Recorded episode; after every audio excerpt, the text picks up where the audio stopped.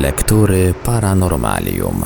Dziś w Radio Paranormalium kontynuujemy prezentację książki Olgierda Wączka Człowiek i tamci z kosmosu, wydanej w 1983 roku. Jest to niezwykła książka poświęcona kosmosowi, planecie Ziemia, człowiekowi oraz obcym. Książkę na naszej antenie prezentujemy w odcinkach w całości. Zapraszamy do słuchania.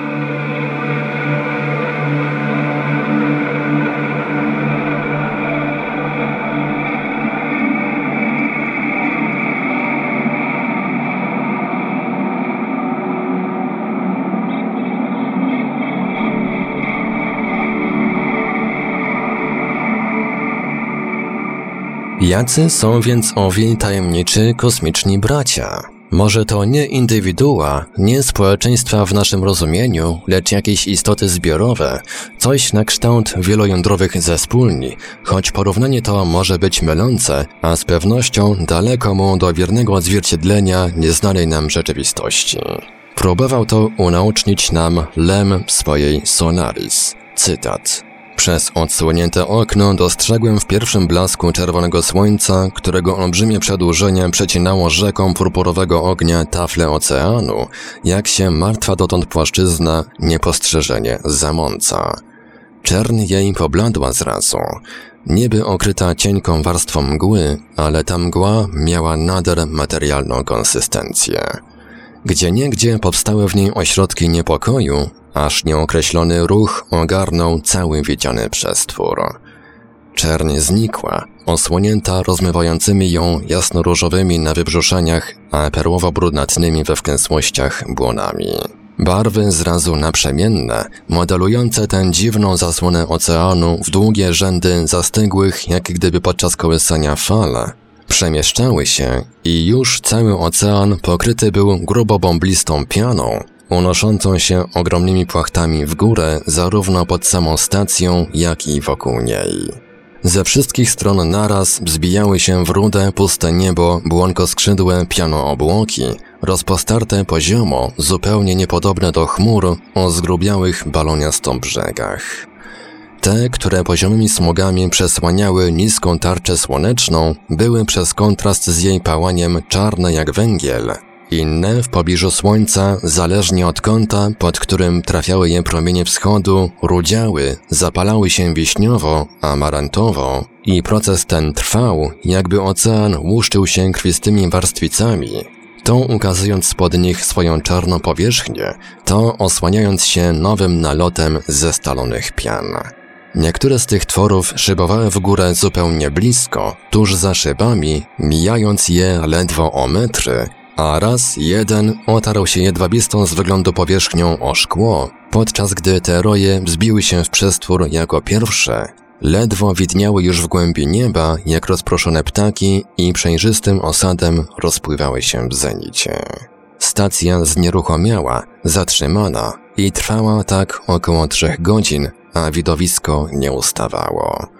Na koniec, gdy słońce usunęło się pod horyzont, a ocean pod nami okrył mrok, tysiączne rojowiska smukłych sylwetek, zrumienione, wstępowały w niebo coraz wyżej i wyżej, płynąc nieskończonymi szeregami jak na niewidzialnych strunach.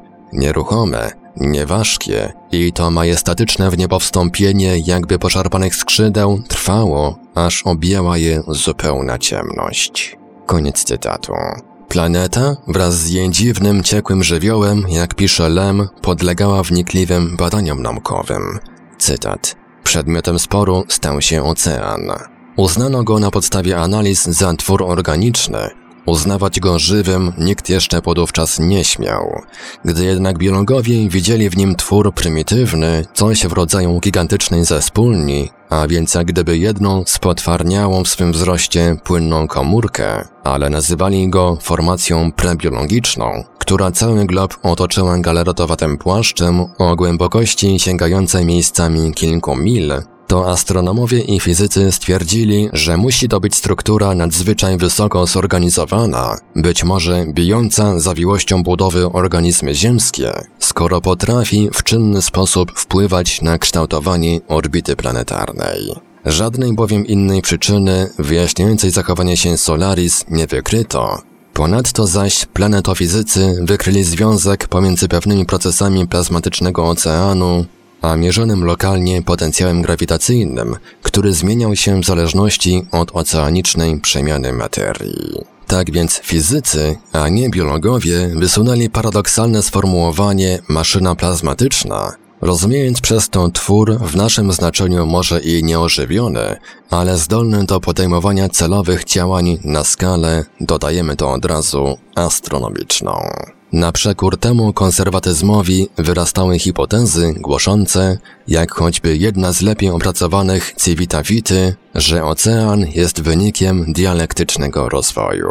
Oto od swej postaci pierwotnej, od praoceanu, roztworu leniwie reagujących ciał chemicznych, zdołał pod naciskiem warunków, to znaczy zagrażających jego istnieniu zmian orbity, bez pośrednictwa wszystkich ziemskich szczebli rozwoju, więc omijając powstanie jedno- i wielokomórkowców, ewolucję roślinną i zwierzęcą, bez narodzin systemu nerwowego, mózgu, przeskoczyć natychmiast w stadium oceanu homeostatycznego. Inaczej mówiąc, nie przystosował się jak organizmy ziemskie przez setki milionów lat do otoczenia, aby dopiero po tak olbrzymim czasie dać początek rasie rozumnej, ale zapanował nad swym otoczeniem od razu. Koniec cytatu. Takie przeskoczenie szczebli rozwojowych graniczy z cudem i jest zapewne sprzeczne z normalnym tokiem ewolucji materii. Nie było jednak intencją autora pokazywania przede wszystkim możliwych dróg wspinania się jej ku szczytom doskonałości. Jak wiadomo, Lema interesują raczej reakcje ludzi na niecodzienne czynniki i środowiska, zagrożenie naszej kultury i cywilizacji również od wewnątrz. Nam miało posłużyć jako przykład pewnej skrajności spojrzenia, która do absurdu została posunięta w samotnej planecie Leinstera. Cytat. Żywą istotę Alex odkryto, gdy statek opuścił się do lądowania z pomocą rakiet. Rakiety dotknęły powierzchni, a wówczas powstał zamęt. Uniosły się kłęby pary i jakby całe kawalce brunatnego gruntu. Pod statkiem rozwarła się niby szalejąca przepaść. Jak okiem sięgnąć, widać było rozfalowaną straszliwie powierzchnię, która zdawała się żywa. Statek ruszył naprzód. Dotknął twardego gruntu na skraju północnej czapy lodowej. Pozostał tam przez miesiąc, badając planetę, a raczej Alix, która powlekała całą powierzchnię planety z wyjątkiem okolic biegunów. Raport stwierdził, że planetę pokrywa jedna jedyna istota, która na pewno jest jedyną i na pewno żywą. Zwykłe różnice między życiem zwierzęcym i roślinnym nie dały się zastosować do Alix. Budowę miała komórkową, więc mogła zapewne dzielić się, nie spostrzeżono jednak, by to czyniła. Poszczególne jej części nie były niezależnymi członkami kolonii jak u koralowych polipów. Stanowiły jedną istotę, która jednocześnie była niezmiernie prosta i ogromnie zróżnicowana. Rozpulchniała skały swej planety, jak to robią drobnoustroje, i jak plankton żywiła się mineralną zawartością skał. Posługiwała się światłem do fotosyntezy i tworzenia złożonych związków chemicznych jak rośliny. Zdolna była do ameboidalnych ruchów, tak jak niższe formy życia zwierzęcego. No i miała świadomość nieznanego zupełnie typu. Reagowała nie tylko na bodźce fizyczne, ale i na myśli. Wykonywała rozkazy, które ktoś tylko pomyślał.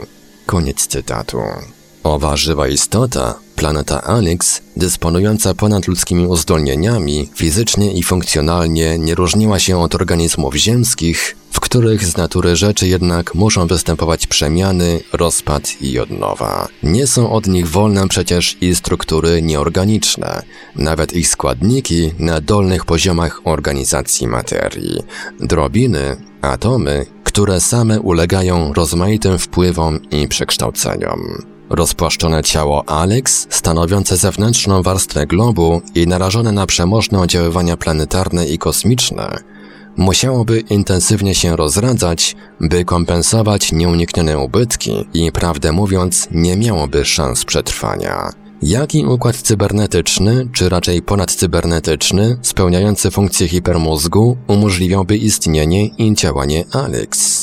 Pytanie to i inne jeszcze stają się zupełnie bezprzedmiotowe, gdy sobie uświadomimy niemożliwość rozwoju takiego organizmu na powierzchni planety i opanowania przez niego całego ciała niebieskiego niby przez wszechmocnego Boga.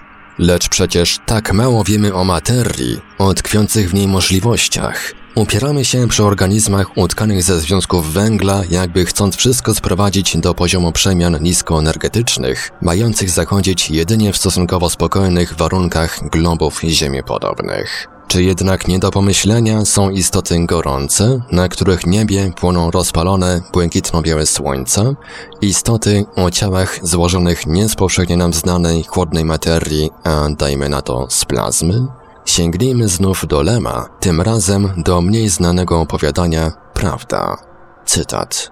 Tuż przed wybuchem jednolity prawie dotąd sznur plazmatycznego płomienia pozwężał się w jednokowych odstępach jak szarpnięta struna, po czym rozpadłszy się na szereg krągłych ziaren, przestał istnieć w całości. Każde z ziaren rosło i przeobrażało się. Granice tych kropelek atomowego żaru stały się płynne. Wysunęły się z nich wypustki, z których powstała następna generacja kropelek. Potem wszystkie te kropelki zbiegły się ku środkowi i utworzyły przypłaszczoną kulę która, kurcząc się i rozdymając, jakby oddychała, a równocześnie wysyłała na zwiady w otoczenie rodzaj ognistych, na końcach tygocących macek, po czym nastąpił, tym razem już i na naszym filmie, momentalny rozkład, zanik wszelkiej organizacji i widać było tylko ulewę ognistych rozbryzgów biczujących pole widzenia, aż utonęło ono w kompletnym chaosie. Koniec cytatu. Plazma, owa na zewnątrz elektrycznie neutralna mieszanina dodatnio naładowanych fragmentów atomów oraz elektronów, rzeczywiście ujawniła nam pewne zadziwiające własności. Jeszcze w latach 50. Winston Bostick wytworzył układy z plazmy zachowujące przez pewien bardzo krótki wprawdzie czas określony kształt, a to dzięki własnym polom magnetycznym powstającym wskutek uporządkowanego ruchu swojej materii. Być może są takie środowiska i warunki, w których plazmoidy odznaczałyby się większą trwałością, dłuższym żywotem, miałyby cechy jakichś organizmów, żywiłyby się energią promieniowania gorącej gwiazdy, a specyficzne pętle prądowe mogłyby pełnić rolę układów pamięciowych, analogicznie jak w nowoczesnych elektronicznych maszynach cyfrowych. Choć zaprzeczyć takiej koncepcji trudno, nie sposób sobie wyobrazić drogi rozwojowej materii, która prowadziłaby od prostych tworów tego rodzaju do wysoce skomplikowanych istot rozumnych. Pomysł, godny uwiecznienia w niejednej powieści fantastyczno-naukowej, musi pozostać w sferze utopii, a my wracamy na planety ziemiopodobne, gdzie drogi ewolucyjne z konieczności nie mogą zbytnio odbiegać od naszej własnej. Należy się jednak zastanowić nad tym, czy koniecznie nasi kosmiczni bracia muszą wyglądać tak, jak Robert Heinlein zaproponował w swojej czerwonej planecie. Cytat. Dziwna istota, stojąca przed drzwiami kopulastego budynku, w całości wprawdzie przypominała zwykłego człowieka, lecz żaden człowiek nie ma przecież takiej głowy. Na czaszce znajdowało się wypiętrzenie przypominające grzebień koguci. Oczy za wielkimi soczewkami wyglądały jak wybałszone, a dolna część twarzy ściągała się w rodzaj ryjka. Nieziemskość zjawiska podkreślał jeszcze układ czarno-żółtych tygrysich pasów pokrywających całą głowę. Koniec cytatu. Paul Anderson w swoim opowiadaniu Pomoc na dłoń nie był tak skrajny, choć nie ustrzegł się od pewnej niekonsekwencji. Jego istota nie z tej ziemi wykazuje w pełni cechy antropomorficzne, a jedynymi oznakami odróżniającymi od ludzi są szafirowe włosy i sześciopalczaste dłonie.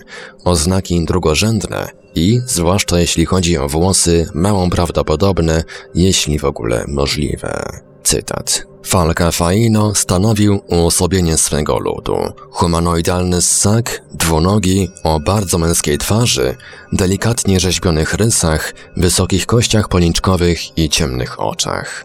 Szczuplejszy i niższy wzrostem od ziemian, ruchy miał zwinne, szybkie, bezszelestne. Długie, błyszczące, szafirowe włosy opadały na smukłe ramiona, odsłaniając czoło i tworząc miły dla oka kontrast na tle ciemno-złotej cery. Na sobie miał starożytny, uroczysty strój laniów skundaleoa, lśniącą srebrzystą tunikę, szkarłatny płaszcz, pokryty niby rojem gwiazd, metalicznym, iskrzącym się haftem i miękkie, pozłociste skórznie. W wątłej dłoni o sześciu palcach trzymał bogato rzeźbiony znak swej godności, który służył mu jednocześnie za listy uwierzytelniające. Koniec cytatu. Trzeba oczywiście nie tylko dopuścić możliwość, ale uznać konieczność inności. Jest ona naturalna. Nigdzie we wszechświecie nie powtórzy się dokładnie sytuacja Ziemi w przestrzeni i czasie. Zbyt wiele jest czynników kształtujących rozwój światów planetarnych i warunków na nich panujących, by mogło nastąpić odtworzenie wierne postaci, wszystkich ich funkcji, sekwencji strukturalnych i dynamicznych ożywionej materii. Jeśli możliwe jest życie na podstawie jedynie węgla, jego złożonych związków typu białek i kwasów nukleinowych, musi ono biec odmiennymi i nie tak bardzo równoległymi torami do tego, jakie powstało i istnieje obecnie na Ziemi. Jednak organizmy żywe a więc również istoty inteligentne nie mogą rozwijać się tak sobie, dowolnie, a tym bardziej tak, by wyglądały infantylnie lub eksponowały swą odmienność w sposób koniecznie upiorny, surrealistyczny, baśniowy, jak owe niezwykłe postacie z komiksów, przemawiające sugestywnie do młodych umysłów, a nie mające żadnych związków z rzeczywistymi prawzorami. Chcąc pozostać na dostatecznie pewnym gruncie, musimy uwzględnić prawa natury, reguły rządzące materią, które obowiązują powierzchnię i korzystać w ostrożny i rozsądny sposób z analogii. Na Ziemi, gdzie występuje dość znaczny rozrzut przestrzenny klimatów i innych warunków środowiska, a przebiegają zasadnicze ich fluktuacje w czasie, nie obserwujemy żadnych nieuzasadnionych dziwactw, lecz jedynie celowe dostosowanie do otaczającej przyrody. Nawet to, co nas może szokować, koszmarne formy i budząca nawet grozę dynamika kałamarnicy czy nietoperza wampira, są wynikiem długotrwałego rozwoju, który nadał specyficzną postać i wykształcił określony zespół cech i ruchów, zapewniający możliwie doskonałe przeżycie w występujących warunkach bytu. To, co wydaje się zbędną ozdobą czy nawet dziwactwem, okazuje się czymś szczególnie ważnym dla istnienia. Zdumiewający, płytowy grzebień stegozaura nie był wybrykiem natury, lecz ważnym elementem układu regulacji ciepła. Pozbawione tej osobliwości zwierzę nie mogłoby egzystować. Istoty inteligentne na Ziemi różnią się barwą skóry. Od białej poprzez żółtą, czerwonawą, brunatną aż do czarnej, uzależnioną od pigmentacji, od zawartości melaniny w zewnętrznej powłoce ciała. Mają odmienny wzrost, tuszy, rozmaity jest poziom ich cywilizacji i kultury. Są to jednak, nawet w ostatnim przypadku, cechy drugorzędne. Dziecko z najprymitywniejszego szczepu na naszej planecie, przeniesione w warunki nowoczesnego społeczeństwa, może wspiąć się na szczyt rozwoju intelektualnego. Ludzie brzydcy i ładni, źli i dobrzy występują na wszystkich szerokościach geograficznych, niezależnie od rasy, narodowości, wychowania, przekonań religijnych, estetycznych, politycznych. Jeśli pominiemy wszystkie te cechy, kiedy weźmiemy pod uwagę ogólny wygląd, ogólne wrażenie, wszyscy ludzie są tak podobni, a przecież poszczególne ich grupy, rasy rozwijały się z dala od siebie. 40 tysięcy lat temu przeszli Mongołowie przez przesmyk łączący ich kontynent macierzysty z Alaską. Wędrując zasiedlili całą Amerykę, w ciągu niewielu dziesiątków tysiącleci stali się Indianami, zachowując pewne charakterystyczne cechy swych przodków, nabywając nowe, jakich przedtem nie mieli. I choć żyli w surowych warunkach północy czy ziemi ognistej na dalekim południu, w dolinach gór skalistych i na rozległych preriach na wschód od nich, w tropikalnych puszczach środkowej Ameryki, w tajemniczych dziewiczych lasach nad Amazonką, w rozrzedzonym powietrzu Altiplano nad pradawnym jeziorem Titicaca i po drugiej stronie Andów, w wysoko wzniesionych krainach Inków i wcześniejszych kultur podstawowe funkcje organizmów, wygląd ludzi i znamiona człowiecze pozostały. Obok znanych nam cech, rozwiniętego mózgu, bardzo ruchliwego języka i krtani o odpowiedniej, chciałoby się powiedzieć, konstrukcji, dłoni o przeciwstawnym kciuku i zręcznych palcach, u istoty ludzkiej wykształciły się nogi stanowiące jedyny w swoim rodzaju środek lokomocji. Dzięki swym kończynom człowiek potrafi poruszać się w terenie płaskim, otwartym i zarośniętym, pływać w wodzie, skakać do niej ze znacznej nawet wysokości i nurkować, wspinać się na drzewa i po nie tylko pionowych, ale także przewieszonych ścianach górskich. Takiej wszechstronności nie osiągnął poza nim na ziemi żaden żywy organizm. Jedynie fruwać człowiek nie potrafi, ba, umie przecież, pokonując żywioł powietrzny przy użyciu wymyślnych środków, a więc i tu jest swobodny i radzi sobie coraz lepiej.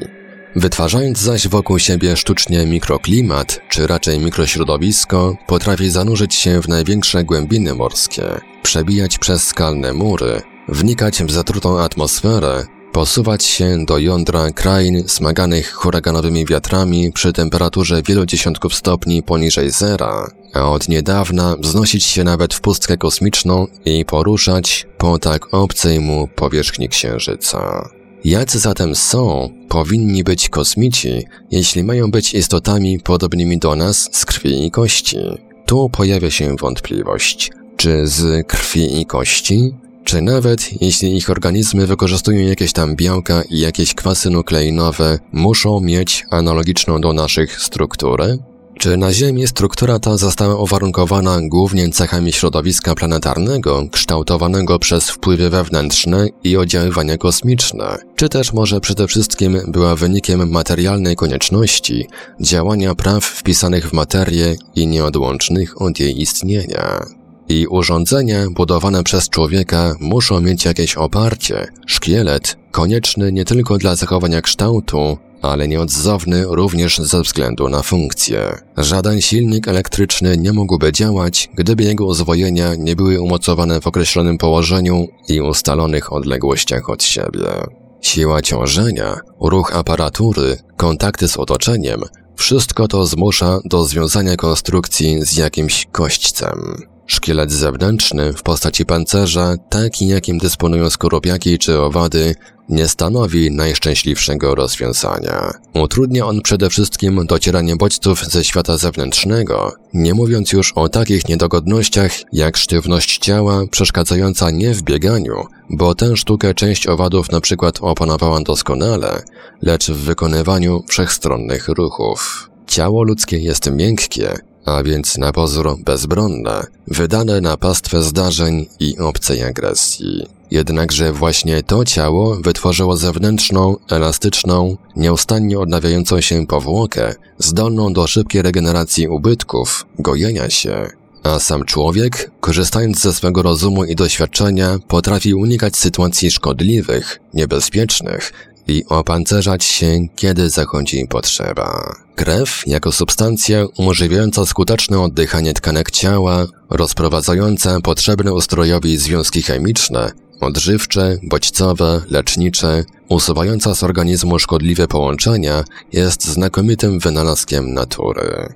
Transport cieczowy odznacza się wydatnie większą skutecznością niż gazowy. Służący do przenoszenia tlenu barwnik krwi, hemoglobina, jest, jak wiemy, znacznie doskonalszy od takiej hemocjaniny występującej u mięczaków. Być może na planetach obcych układów okołogwiazdowych rolę krwi w organizmach tamtejszych istot rozumnych pełni inny płyn, a zamiast hemoglobiny znajduje się tam odmienna substancja. Rzecz godna zastanowienia.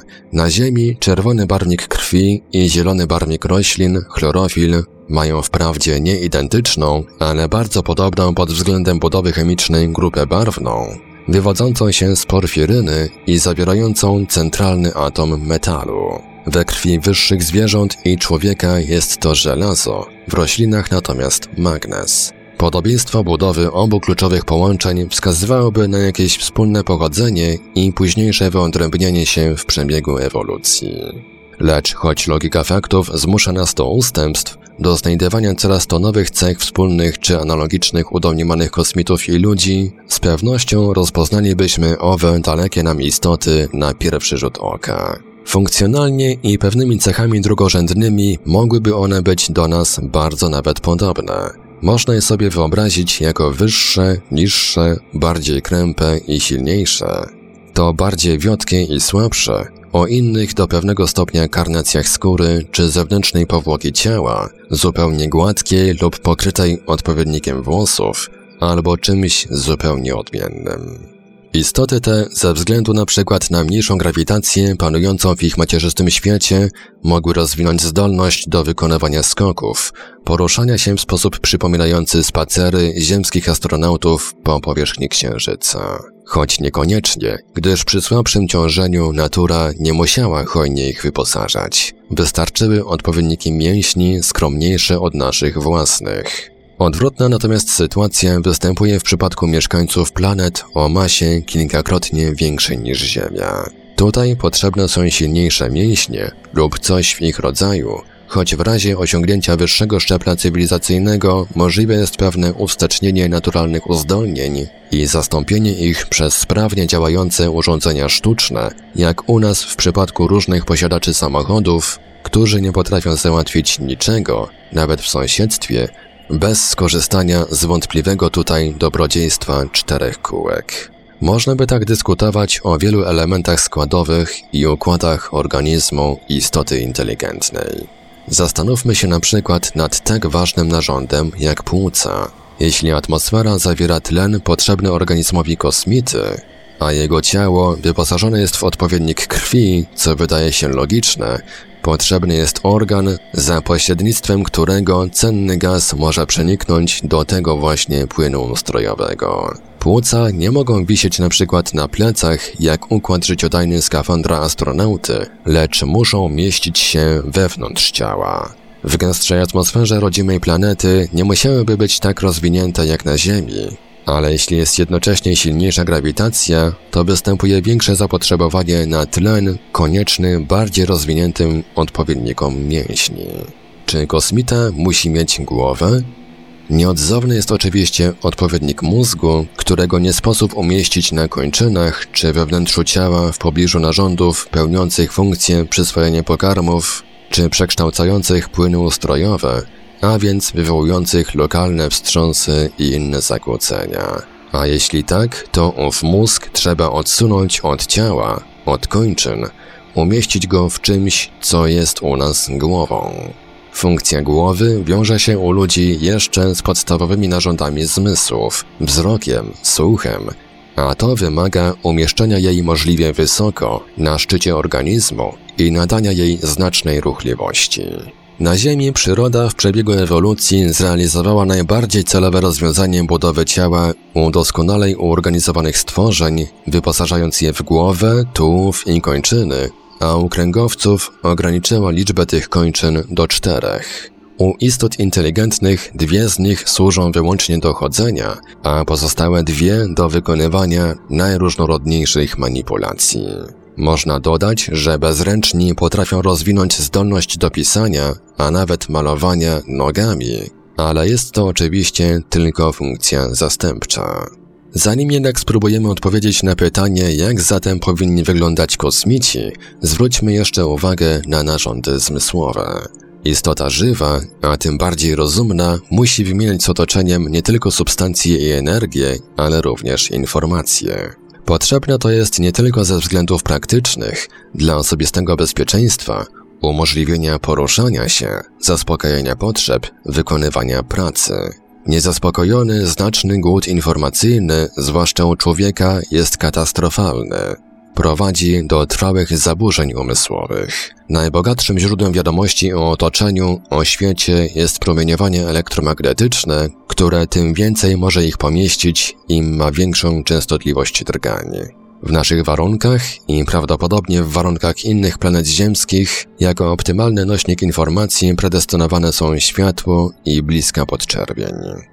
Te bowiem obficie wytwarzane są przez gwiazdy, łatwo przenikają przez atmosferę, a promieniowania krótkofalowe, takie jak nadfioletowe czy rentgenowskie, są silnie pochłaniane przez materię i szkodliwe dla organizmów zbudowanych ze związków węgla. Jeśli zaś światło i podczerwień mają być wykorzystane jako nośniki informacji o otaczającym świecie, potrzebne są ich odbiorniki w postaci oczu.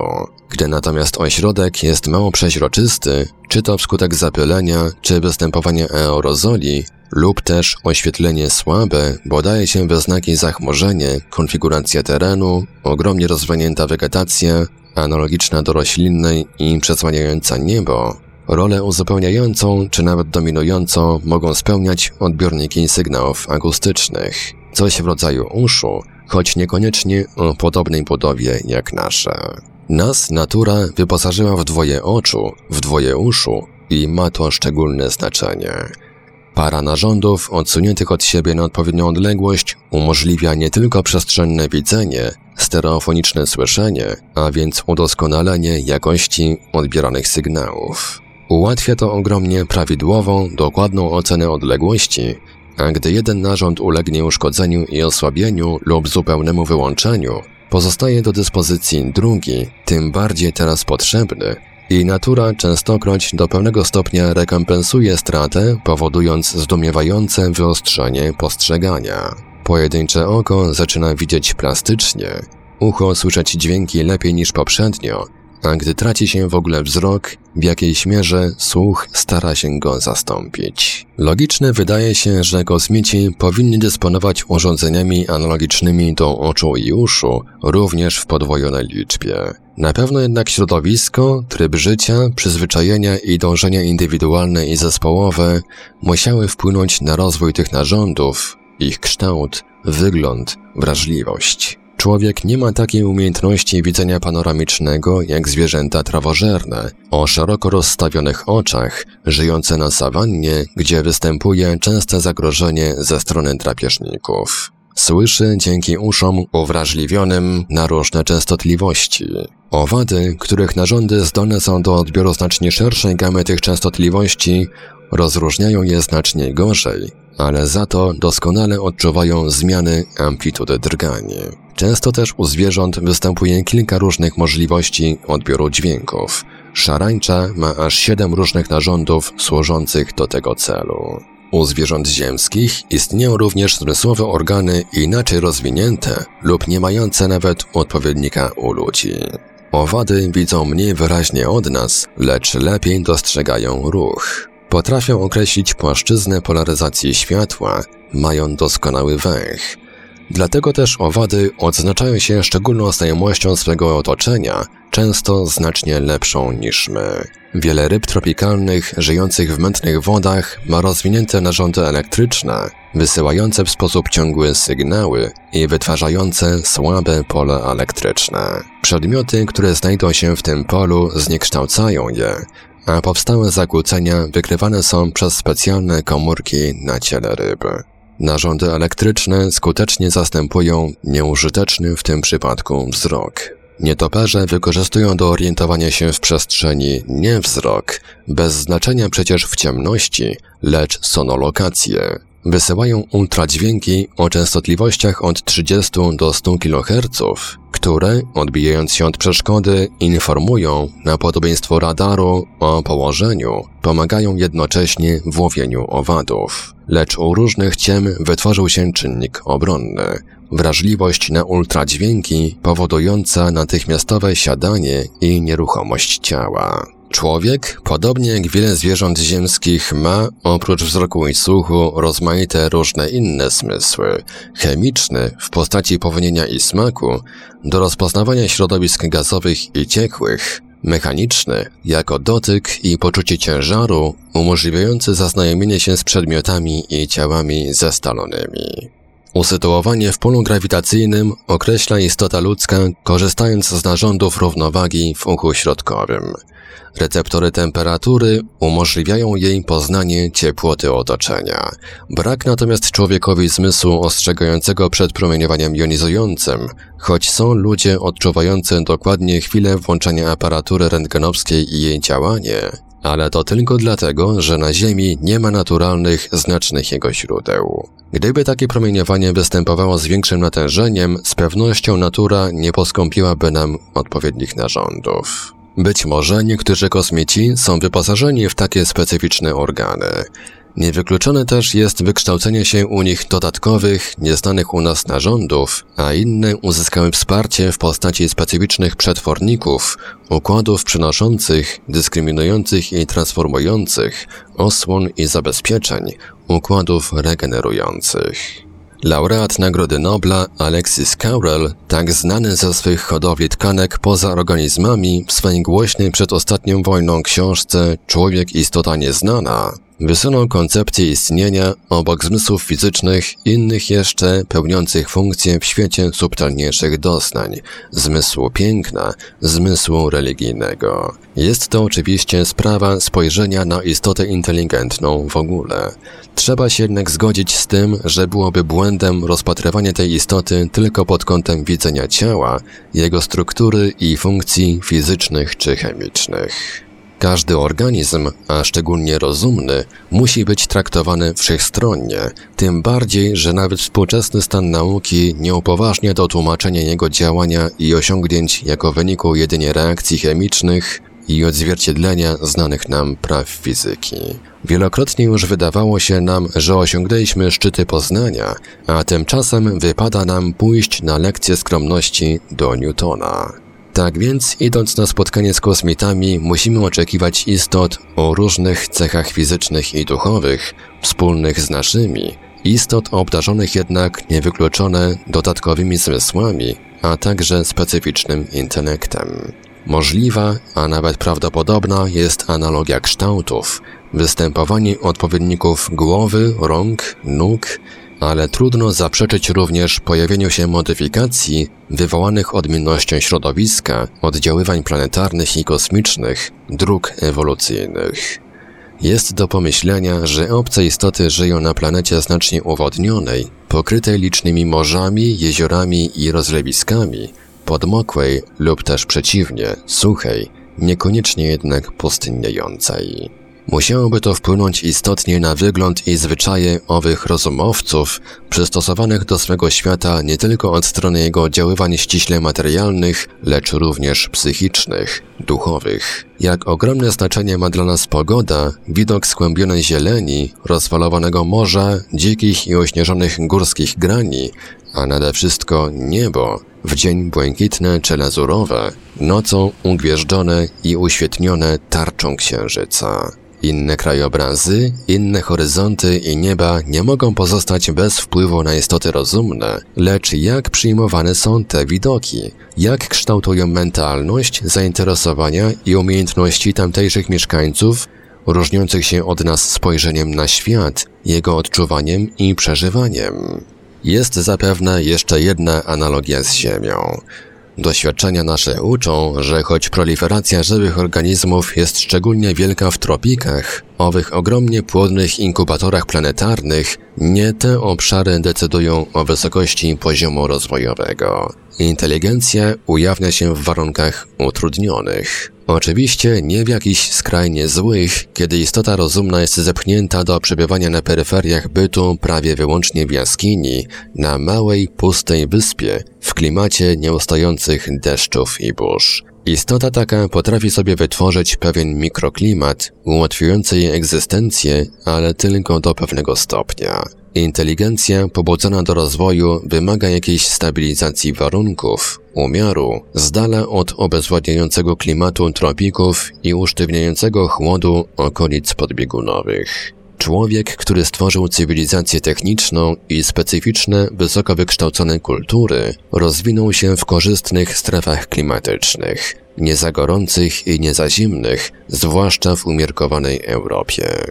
Dopiero teraz, gdy cywilizacja ta osiągnęła dostatecznie wysoki poziom, pozwalający na uniezależnienie od otaczającego środowiska, ludzie są w stanie swobodnie się rozwijać na większej części powierzchni Ziemi. Teraz inicjatywę będą mogły przejmować inne populacje, jeśli się okażą biologicznie prężniejsze i wytrzymalsze, a z ich ekspansją wiązać się będzie wielkie przemieszanie ras, narodów, kultur i powstanie owego zadziwiającego stopu tworzącego nowe społeczeństwo Ziemi. Być może niejedna z pozaziemskich społeczności wejdzie na utopijną drogę niezwykłej współpracy z komputerami, jaką nas straszą pewni twórcy literatury fantastyczno-naukowej, a którą tak plastycznie unaucznił nam Stanisław Lem w swoich astronautach. Cytat. Ich stosunek do maszyn nie jest dla nas jasny. Być może stanowiły one coś w rodzaju najwyższej władzy państwowej. W każdym razie to one opracowały dokładny plan zaatakowania Ziemi. One także tworzyły plany i walki i posyłały ich na śmierć. O co walczyli? Arseniew podniósł pęk drutów spoczywających na płycie, jakby go ważył w dłoni. To nie jest jasne. Być może o prawo osiedlenia się na Ziemi. Było to społeczeństwo o wysokiej cywilizacji, rasa doskonałych konstruktorów i budowniczych, ożywiona wielkimi planami, niszczenia i panowania. Takie społeczeństwo musiało prędzej czy później zwrócić się przeciw sobie samemu. Wojna, zanim skończyła się kataklizmem, trwała dziesiątki lat. Niektóre jej fazy są dla nas zupełnie niepojęte, niezależnie od wielkich wyrw czasowych, jakie zieją w kronikach podziemnego archiwum. Ukryci pod powierzchnią gruntu wymierzali sobie ciosy ładunkami zgęszczonej energii, zasypiewali się chmurami jadowitych pyłów, wywoływali sztuczne przesunięcia i tektoniczne obwały gruntu. Służyli w walce ilość energii, która mogła ich planetę przemienić w kwitnący ogród. Wśród mieszkańców planety wyodrębniała się grupa istot o wysokiej inteligencji. Zadaniem ich było tworzyć rozumujące maszyny i obsługiwać je. Istoty te przez pewien czas pozostawały pozornie neutralne, albowiem służyły obu stronom walczącym naraz. Między innymi dostarczały im planów zniszczenia. Ależ to absurd. A jednak tak było. W miarę jak wojna się przeciągała, poziom cywilizacji upadał. Był to proces nierównomierny, wahania z okresowymi nawrotami świetności, spowodowane jak się wydaje czasowym zaciszem, po którym następowały walki coraz gwałtowniejsze. Potem jedna ze stron walczących zaczęła brać górę. Była już tak pewna zwycięstwa, że wysłała na ziemię pocisk, którego lot zakończył się katastrofą. Tu kroniki się urywają. Dalszego biegu wypadków możemy się tylko domyślać. Być może kataklizm nastąpił w czasie walki o opanowanie całego systemu energetycznego. Być może istoty, które go spowodowały, nie orientowały się dostatecznie w działaniu urządzeń. A może stało się inaczej? I kto wie, czy to nie jest najprawdopodobniejsze. Może zagrożeni klęską użyli środka ostatecznego. Koniec cytatu. Lecz Lem słusznie w tych samych astronautach zwraca uwagę na wyjątkową, najwyższą rolę nie maszyny, a człowieka. Czy mózg elektroniczny może wyeliminować potrzebę istnienia matematyka, fizyka, a maszyna do pisania poety czy powieściopisarza? Maszyna jest tylko mniej czy bardziej doskonałym narzędziem. Umożliwia techniczne opanowanie problemów, na których realizację nie starczy nam sił lub czasu. Cytat. Maszyna sama nie może nic. Ona tylko niesłychanie powiększa nasze możliwości, otwierając nam drogę do problemów, których rozwiązanie prowadziłoby przez taką dżunglę matematyczną, że dawniej wymagałaby całego życia ludzkiego. Mimo to nie można powiedzieć, że jest mądrzejsza od człowieka. Prawda, że posiada więcej wiadomości niż każdy z nas, ale pamiętajcie, że na dobrą sprawę naszymi organami pamięci są nie tylko nasze mózgi, ale biblioteki, fotografie, zbiory, dokumenty. Maszyna nie jest więc mądrzejsza od człowieka, jest tylko szybsza. Mimo to ustępuje znacznie żywemu mózgowi. Dlaczego? Postaram się Wam wyjaśnić. Jeśli rozwiązanie dowolnie trudnego zadania jest w ogóle możliwe, można zbudować tak potężną maszynę do myślenia, że zdoła je rozwikłać. Ale głównie niedostatek maszyny leży w tym, że potrafi ona rozwiązać tylko postawione zadanie. Bo samo postawienie zadania jest już na dobrą sprawę połową roboty. Często nawet przeważną częścią, jak o tym uczy historia nauki. Zrozumieć zasadę wynalazku, powiedzmy maszyny parowej, jest bardzo łatwo, trudno było ją tylko wynaleźć. Wziąć rurkę próżniową, induktor Rumkorfa i powtórzyć doświadczenie Rentgena. Cóż za sztuka, ale odkryć promienie X szukać nowych zjawisk i odkrywać rządzące nimi prawa, w tym cały sekret geniuszu jednostek i postępu ludzkiego. Koniec cytatu. Maszyna nie potrafi, nie może myśleć twórczo. Zbyt częste i zbyt ścisłe przebywanie z nią, zwłaszcza gdy dotyczy to znacznej części społeczeństwa, może jednak niekorzystnie wpłynąć na rozwój intelektualny, na stosunek do otoczenia, do świata, do drugich istot rozumnych. Cywilizacja wspinać się będzie na szczyty, a kultura duchowa karleć. Nie jest więc wykluczone, że kiedyś dalecy nasi potomkowie, wędrując po galaktycznych bezdrożach, natkną się nie na przedstawicieli obcego społeczeństwa, lecz tylko na pozostałości po nim, może nawet podobne do ukazanych przez Lema w jego niezwyciężonym. Cytat.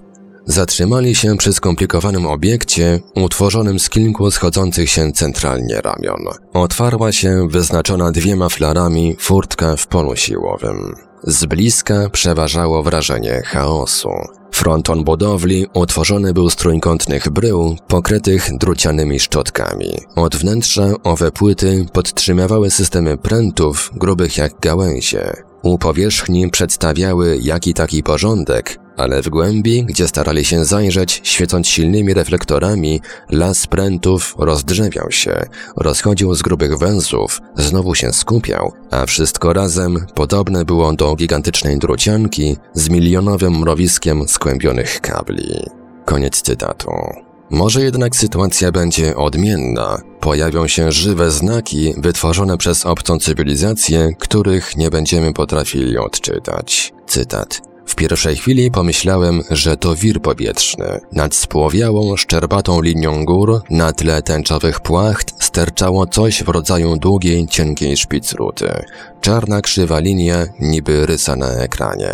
Ta szpicruta ledwie dostrzegalnie wibrowała, gięła się, chwilami jakoby osiadała i prostowała się znowu, a wtedy widać było, że nie jest gładka, że przypomina łodygę bambusa.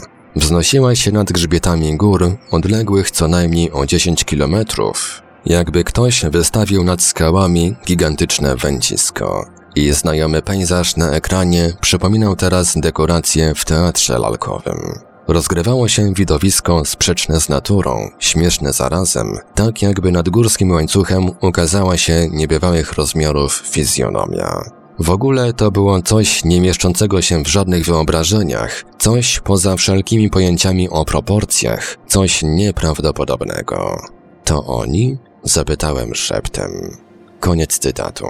Rzecz w tym, jak to właśnie usiłowali przedstawić bracia Strugaccy w swoim Małyszu, że obce istoty rozumne mogą swym nie ciałem, ale poziomem rozwoju i zainteresowaniami odbiegać skrajnie od naszych. Cytat. Zrozumieliśmy, że zarówno teoretyczna, jak i praktyczna wiedza tubylców znajduje się na niebywale wysokim poziomie, sądząc z tego, w co udało im się przekształcić zwyczajne ziemskie niemowlę. I to wszystko, co wiemy.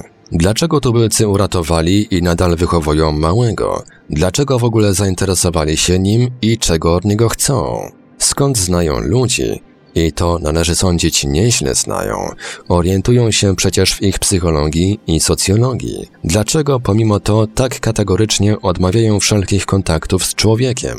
Jak pogodzić niewątpliwie wysoki poziom wiedzy z absolutnym brakiem śladów jakiejkolwiek rozumnej działalności?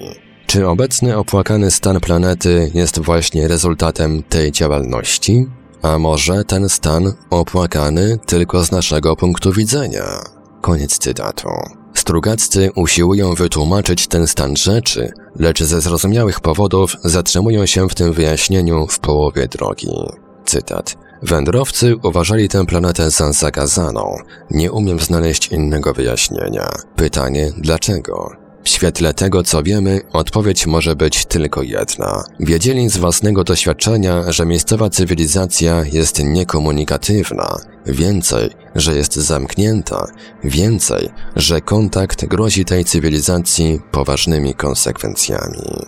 Koniec cytatu. Zbyt mało wiemy o obcych światach, a co do nieznanych nam kosmicznych braci, skazani jesteśmy tylko na bardzo ogólnikowe domysły. Obce cywilizacje i kultury?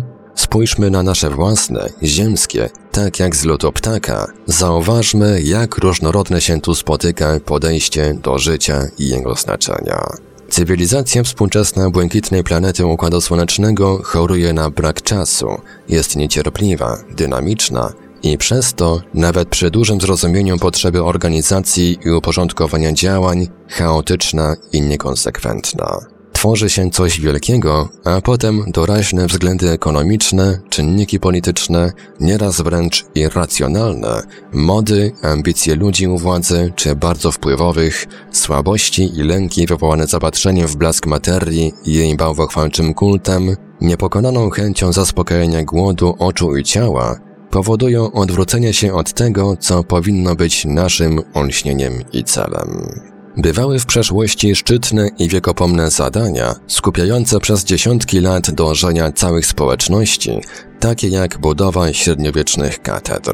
Te pomniki gigantycznej pracy, myśli, poczucia piękna i harmonii, którym wielkości i nieprzemijającego znaczenia nie mogą odmówić wyznający jakiekolwiek przekonania, są niezależnie od normalnych ludzkich słabości twórców czymś więcej niż wysublimowanymi arcydziełami sztuki.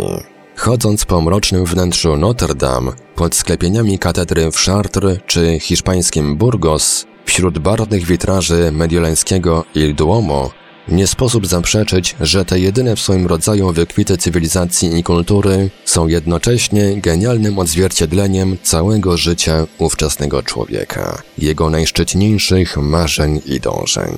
Jest tam synteza tego, co najczystsze, co prześwietla głębie materii, nadając jej znamiona nieśmiertelności. Inne przedsięwzięcia, takie jak nawet wyprawy krzyżowe, a tym bardziej konkwista Ameryki, utopione zostały w morzu ludzkich cierpień i wszechstronnego zła. Dopiero astronautyka, choć wyrastająca w początkowym zwłaszcza okresie w niemałym stopniu z ambicji politycznych, rywalizacji i utylitarnych dążeń, jest tą dziedziną współczesnej cywilizacji, która stwarza nową szansę rozwoju człowieka. Są jednak odmienne spojrzenia na świat, jego sprawy, znaczenie życia i przyszłość. Jest zamknięcie się w sobie, kontemplacja własnego wnętrza, opanowania ciała, jego ruchów, całej istoty, zawieszenie w nieskończoności czasu, bez pragnień i bez spełnień. Jest oddanie się służbie bliźnich, tych najniżej stojących na drabinie społecznej, negacja siebie dla dobra drugich i spalanie się w ogniu absolutnie bezinteresownej miłości.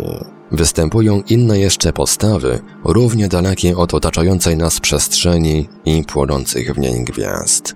Jeśli na ich planetach mieszkają kosmici, odznaczają się najprzeróżniejszymi myślami i dążeniami, jakie nam, którzy nie znamy tych naszych braci, nie tylko są, ale nawet po przeniknięciu naszym rozumem pozostałyby i obce do pojęcia, i nie do przyjęcia. Czy na zawsze?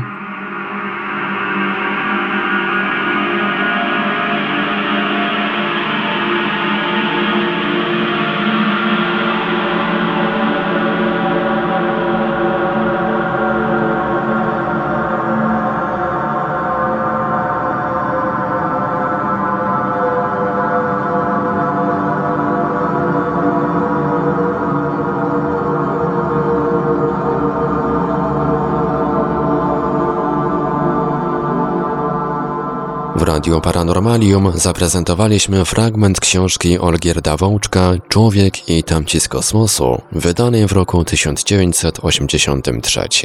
Dalszy ciąg w kolejnym odcinku Lektur Paranormalium. Archiwalne odcinki Lektur Paranormalium znajdziesz do pobrania w archiwum naszego radia na stronie www.paranormalium.pl.